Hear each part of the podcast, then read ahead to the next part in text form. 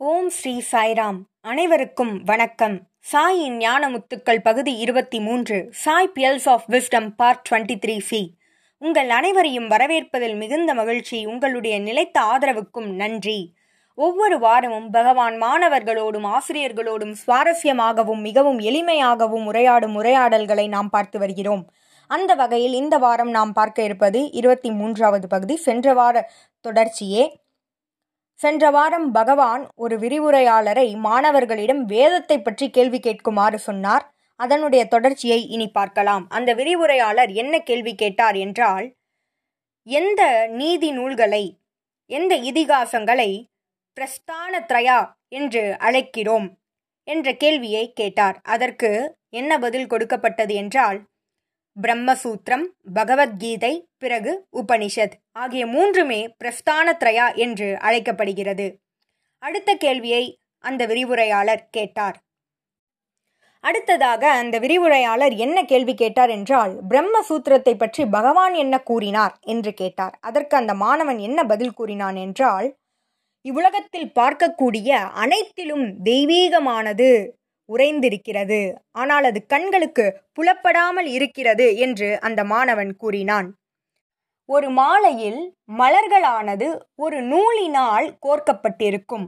ஆனால் அந்த நூலானது கண்களுக்கு புலப்படாது. பிரம்ம சூத்திரம் என்றால் பிரம்மன் என்றால் தெய்வீகம் சூத்திரம் என்றால் நான். இந்த உலகம் முழுவதும் இந்த சிருஷ்டி முழுவதும் தெய்வீகம் என்பதால் பிணைக்கப்பட்டிருக்கிறது. அனைத்திலும் தெய்வீகமானது உறைந்திருக்கிறது என்று அந்த மாணவன் பகவானின் கூற்றினை எடுத்துரைத்தான். அடுத்ததாக அந்த ஆசிரியர் என்ன கேள்வி கேட்டார் என்றால் ஒரு ஸ்லோகத்தை கூறினார். ஆதித்ய வர்ணம் தமசா பரஸ்தாத் வேதகமேதம் புருஷம் மகாந்தம். இந்த ஸ்லோகத்தின் பொருளினை கேட்டார். இதற்கு அந்த மாணவன் என்ன பதில் கூறினான் என்றால் இருளுக்கு அப்பால் ஒளி இருக்கிறது பிரகாசம் இருக்கிறது அதுவே தெய்வீகமாகும் என்று அந்த மாணவன் பதில் கூறினான். அடுத்ததாக அந்த விரிவுரையாளர் என்ன கேள்வி கேட்டார் என்றால் எதனை நாம் பஞ்சம வேதா என்று அழைக்கிறோம் என்று கேட்டார். அதற்கு அந்த மாணவன் என்ன பதில் கூறினான் என்றால் மகாபாரதம் என்று பதில் கூறினான். ஏன் அது பஞ்சமவேதா என்று அழைக்கப்படுகிறது என்ற கேள்வியை இந்த ஆசிரியர் கேட்டார். அதற்கான பதிலும் கொடுக்கப்பட்டது. இந்த உலகத்தில் இருக்கும் அனைத்தை பற்றியும் அதாவது அரசியல் நீதி நெறிமுறைகள் ஆன்மீகம் என அனைத்தை பற்றியும் ஆழமாக அதில் கொடுக்கப்பட்டிருக்கிறது. அதனாலேயே அதனை பஞ்சமவேதா என்று அழைக்கிறோம் என்று அந்த மாணவன் கூறினான். அடுத்ததாக அந்த ஆசிரியர் என்ன கேள்வி கேட்டார் என்றால் ஒரு மந்திரத்தை நாம் மீண்டும் மீண்டும் ஓதுவோம். எதற்காக என்றால் நீண்ட ஆயுளுக்காக. அது என்ன மந்திரம்? அதனுடைய பொருள் என்ன? என்று கேட்டார். அதற்கான பதிலையும் ஒரு மாணவன் கூறினான். மிருத்யும் என்றால் மரணம். ஜெயம் என்றால் வெற்றி. மரணத்தை வெல்லுதல். இந்த மந்திரத்தின் பொருள் அதாவது மிருத்யும் ஜெயா என்றால் இறப்பினை வென்றெடுத்தல். இவ்வாறு அந்த மாணவன் பதில் கூறினான். நாம் நினைக்கலாம் இந்த மந்திரத்தை கூறினால் நாம் இறப்பை வெற்றி கொள்ளலாமா என்று நாம் எண்ணலாம். உண்மையில் இதனுடைய உள்ளர்த்தம் என்ன?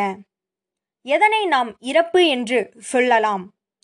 ஆசைகள் மரணமாகும் உடல் மீது கொண்ட பற்றுதல் மரணமாகும் அகங்காரம் மரணமாகும்.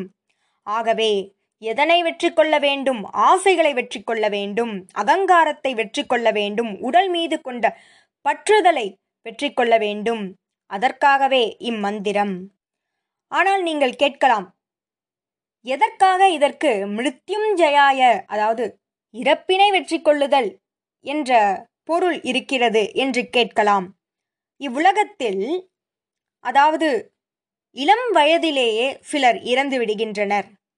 அதுபோல நிகழாமல் நீண்ட நாட்கள் அதாவது எவ்வாறு மரத்தில் ஒரு பழமானது பழுத்து கீழே விழுகிறதோ அதுபோல முதுமை அடைந்து ஆன்மீகத்தில் உயர்நிலை மாற்றமடைந்து இறைவனை நினைத்து இறைவனோடு ஒன்றி இந்த உடலினை விட வேண்டும். இந்த உடலினை விட்டு நீங்க வேண்டும். இறைவனோடு ஒன்றிணைய வேண்டும்.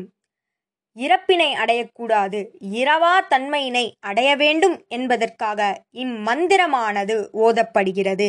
மேலும் சுவாமி என்ன கூறினார் என்றால் இந்த உடலானது ஒரு ஆடை போன்றது. Death is dress of life என்று பகவான் கூறுகிறார். எவ்வாறு தினசரி வாழ்க்கையில் ஒரு ஆடையை மாற்றினால் நாம் எந்தவித கவலையும் கொள்ள மாட்டோம். அதுபோல இந்த உடலானது ஒரு ஆடை என்று பகவான் கூறுகிறார். அதனால் இறப்பிற்கோ அல்லது அந்த இறுதி நிலையை நினைத்து நாம் கண்ணீர் விட தேவையில்லை. இரவா தன்மையை அடையும் பொழுது அதுவும் ஒரு கொண்டாட்டமாக நம் வாழ்க்கையில் இருக்கும்.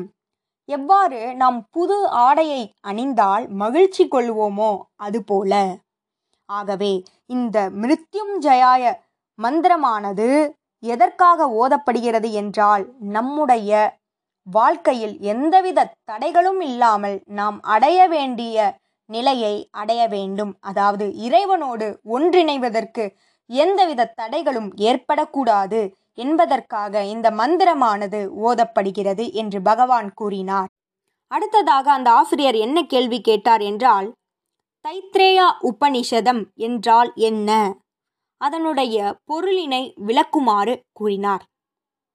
அதற்கு ஒரு மாணவன் என்ன பதில் கூறினான் என்றால் ஒரு துறவி வாழ்ந்து வந்தார். அவருடைய பெயர் யக்னவாக்கியா அவர் என்ன செய்தார் என்றால் அவர் அவருடைய அறிவு முழுவதையும் கக்கிவிட்டார்.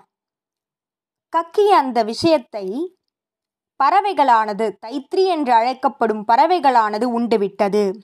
அதனால் அந்த பறவைகள் அந்த ஒளிகளை ஒழிக்கத் தொடங்கியது. அதனாலேயே தைத்ரேயா உபனிஷத் என்று பெயர் வந்ததாக அந்த மாணவன் கூறினான். அடுத்ததாக இந்த விரிவுரையாளர் என்ன கேள்வி கேட்டார் என்றால் ஈஷாவாஷோ உபனிஷத் என்ற புகழ்பெற்ற உபனிஷதம் இருக்கிறது. இதனுடைய முதல் ஸ்லோகத்தின் பொருள் என்ன என்று கேட்டார். அதனுடைய பொருளினை ஒரு மாணவன் கூறினான். இந்த அண்ட சராசரம் முழுவதும் தெய்வீகமானது நிரம்பியிருக்கிறது. ஆதலால் அடுத்தவர்களின் சொத்துக்கு ஆசைப்படாதே. இந்த தெய்வீகமே மிகப்பெரிய சொத்து என்பதே இந்த முதல் ஸ்லோகத்தின் அர்த்தமாகும்.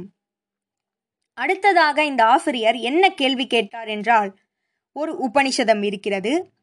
அந்த உபனிஷதத்தில் மனித உடலானது நான்கு சக்கர வாகனத்தோடு ஒப்பிடப்படுகிறது. அது எந்த உபனிஷத் என்று கேட்டார்.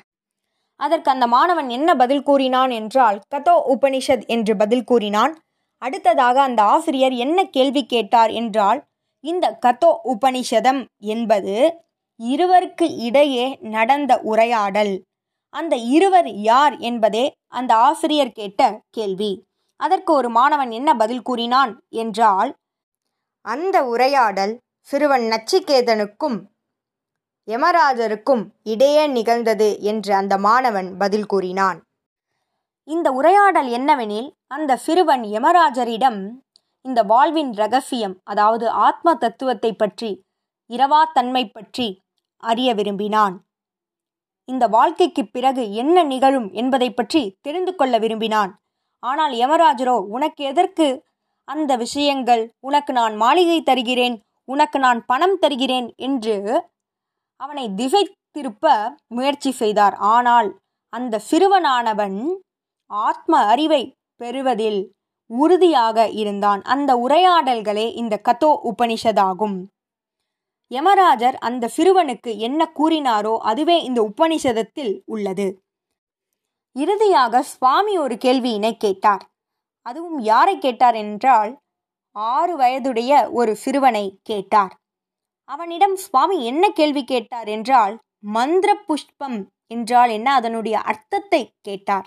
அதற்கு அந்த குழந்தை என்ன பதில் கூறியது என்றால் கடவுள் உள்ளே இருக்கிறார் வெளியே இருக்கிறார் எங்கும் நிறைந்திருக்கிறார். இந்த உலகமே அவருடைய ரூபம். இந்த உலகமே அவருடைய பிரதிபலிப்பு. ஒவ்வொரு அணுவிலும் அவருடைய சக்தியே நிறைந்திருக்கிறது. இந்த அண்ட சராசரம் முழுவதும் இந்த சக்தியானது நிறைந்திருக்கிறது என்று அந்த மாணவன் பதில் கூறினான். அதனோடு அக்டோபர் இருபத்தி ஐந்தாம் தேதி நடந்த உரையாடலானது முடிவுக்கு வந்தது.